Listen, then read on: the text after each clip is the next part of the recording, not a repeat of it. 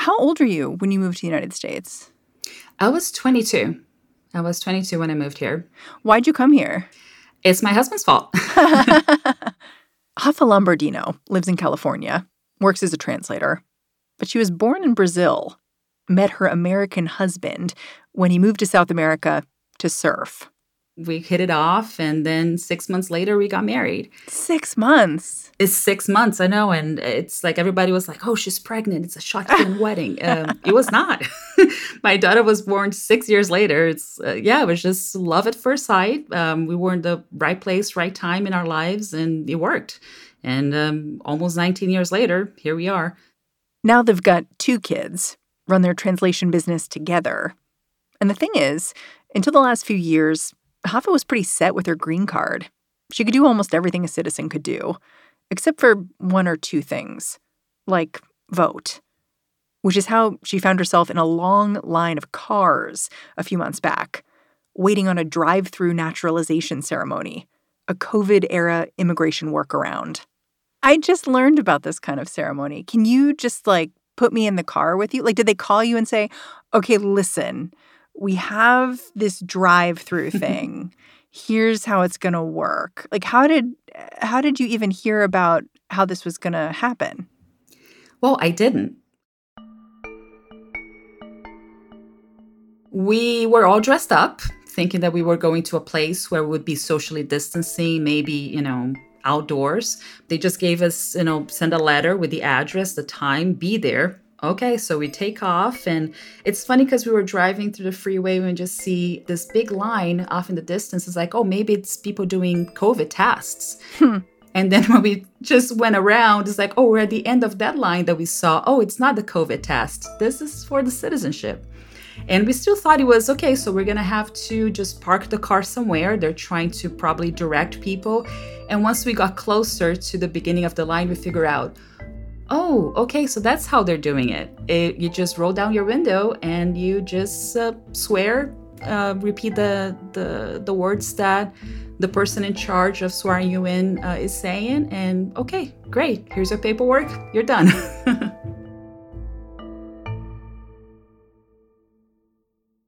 When we talked earlier this month, Rafa had already voted.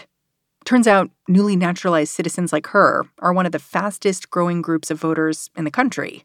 Since 2000, the size of the immigrant electorate has nearly doubled. Why was it important to you to become a citizen this year? Was the election part of your decision? Yes, definitely. My husband and I agree on so many things that I know that, his vote represents me too. But yeah, it just came to a point that it's like, maybe we're going to need that extra vote per household now. Today on the show, the next in our series of stories about first-time voters and what's driving them. For Rafa, this may be her first time at the polls in the U.S., but she can't help but compare her experience here with what voting looks like back home. I'm Mary Harris. You're listening to What Next? Stick around.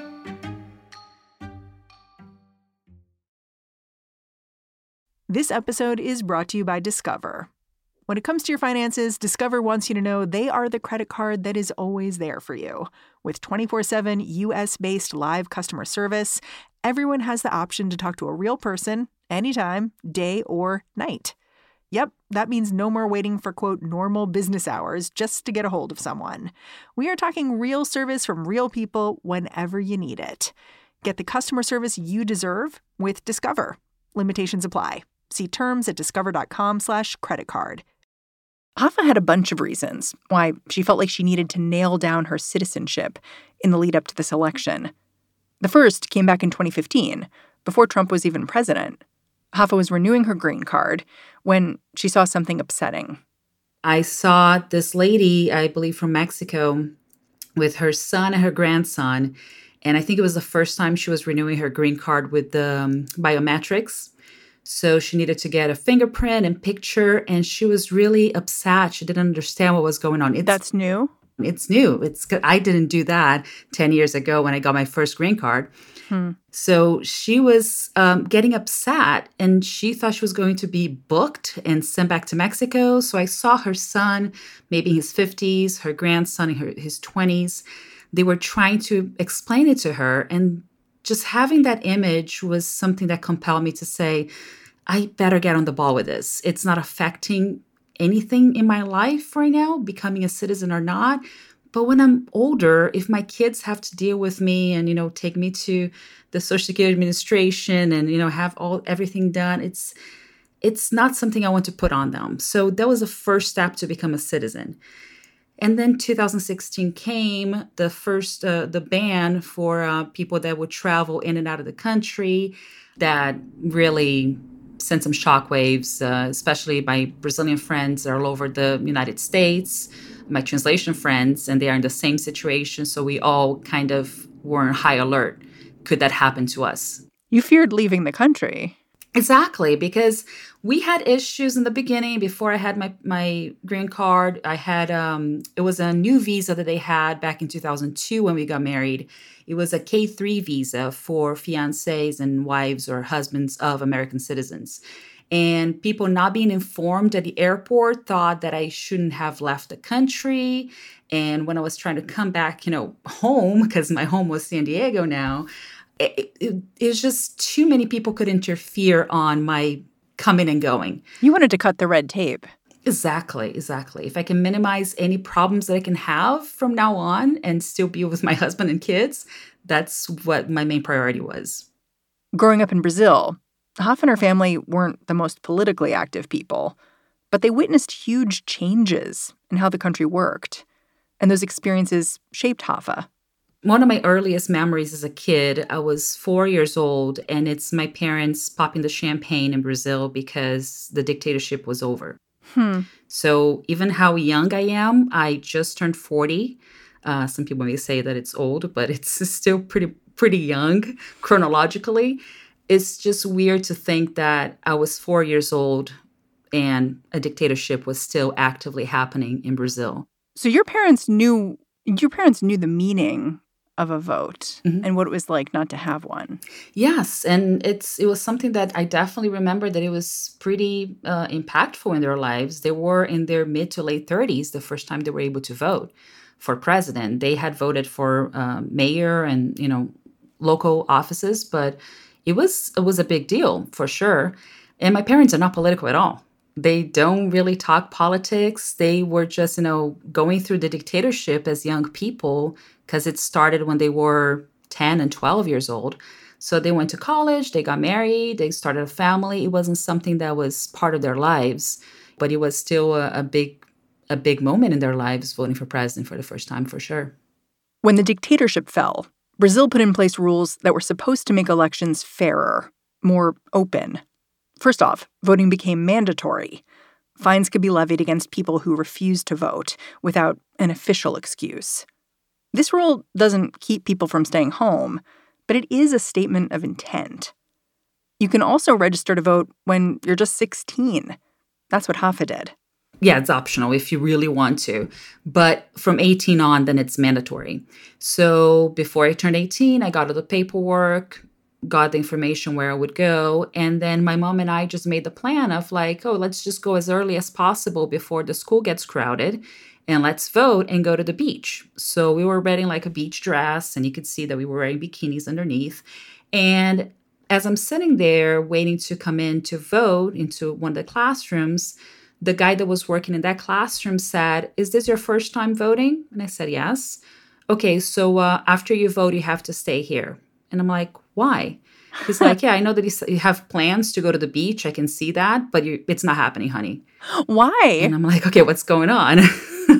And he said, "Well, someone that was supposed to be here," because they have the poll workers for each classroom in that school and for all the schools that they have during the voting day. So they said, "Someone is missing here. We need help. So because it's your first time, congratulations. You became a poll worker right now." You were drafted. I was drafted when I was in line waiting to vote. Can you imagine that happening here? Yeah, no. I don't think that would happen and people would obey like that. And because elections are mandatory, you have to participate in the election, at least as a voter. The guy that drafted me said, if you go home and want to change, that's okay. But if you don't come back, just remember we have all your information and you have to pay a fine. So the police will come and knock on your door and you have to pay a fine because you refuse to work as a poll worker. So I was like, okay, I'll just go around the corner, go to my house, change and come back. And I did. So I worked that election in 1998 and I worked the next election in 2002, right before I moved here. Do you feel like in Brazil, folks take the responsibility to vote more seriously? I'm not sure. I can't make that statement, unfortunately. I would like to. But nowadays, especially with the results that we've had this last election in Brazil, it seems that a lot of people forget that we had a dictatorship. You're talking about the election of Jair Bolsonaro. Yes, yes. So more people get involved in the process, but it still doesn't mean that it's going to be a good outcome, at least not for society in general, for sure. More What Next after the break.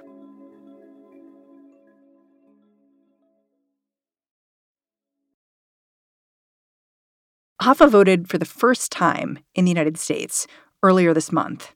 She is a Biden supporter, but not exactly an excited Biden supporter. He was not my first choice. Definitely, one of the things that motivated me to become a citizen and vote in this election was I really wanted to vote for Elizabeth Warren. And, well, that didn't happen. I was really glad that Harris was chosen as VP because Kamala Harris was my second option for president. And Biden is a politician that has empathy. So definitely it was not a tough choice for me at all. It wasn't a tough choice because Rafa disagrees with just about everything about the way the president handles his office. She has personal concerns about immigrants like herself, but she's also worried about climate change and health care. You're clearly worried about the direction this country is headed in.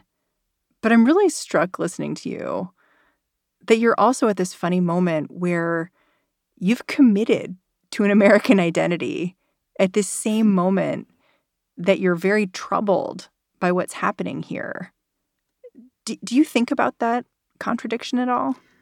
All the time, for sure. It's not an identity that I have as crystal clear right now. I just knew that that was a step that I had to take to participate. People who see me here, they may have this idea that, oh, she's an immigrant and she came here for a better life because the United States is, a first world country and she came from the slums in Brazil, which was definitely not the case. You're just caught in between two worlds and nobody perceives you for who you are unless they are really close friends and keep tabs on you all the time. Yeah, it's like I think about it when you were talking about, oh, you have to swear an oath of allegiance when you become a citizen. I was like, that might feel especially hard to do at this moment for lots of people. For me, American citizen. Yeah, it's just I have so many American friends, students, colleagues that I care about, and I want the best for them. And like I said, I am in a very privileged position of how I could afford to become a citizen. I can read the paperwork myself. So I keep thinking about all those people that cannot vote or that have no funds to become a citizen or who need extra help to go through the immigration process and just navigate all the paperwork you have to sort through. So I'm kind of, feel like I'm voting for them as well, for those people that will not have a voice because they're not citizens.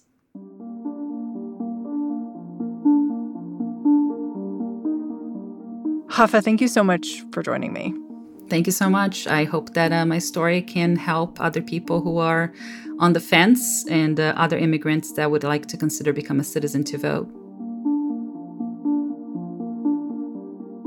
Rafa Lombardino is a first-time voter, a translator, and the co-host of the podcast Translation Confessional. And that's the show. Before we go, I want to thank all of the listeners who have been reaching out with your voting stories. In Arizona, Trisha called up to tell us about the voting party she hosted remotely. Hey, Mary. My name is Trisha, and I live in northern Arizona. I'd like to share a voting story. Since the pandemic began, I've been visiting with a group of friends over Zoom about once a month. The four of us are all retired teachers across Arizona, and we pay very close attention to the political world. So for our most recent meeting this past weekend, we decided to hold a ballot party over Zoom. We all came prepared with our ballots, our questions, and information to share about the candidates for office that we have in common. And we also made sure that each of us had a plan for turning in our ballot. For the record, none of us has ever missed an opportunity to vote in our entire voting lifetimes. We consider this election to be the most important one we have ever faced. Thanks for everything you do. Take care. Bye-bye. You can see a photo of this voting party if you head over to my Twitter. I'm at Mary's Desk. What Next is produced by Mary Wilson, Jason DeLeon, Daniel Hewitt, and Elena Schwartz. We are led by Allison Benedict and Alicia Montgomery. And I'm Mary Harris. I will catch you back here with more What Next tomorrow.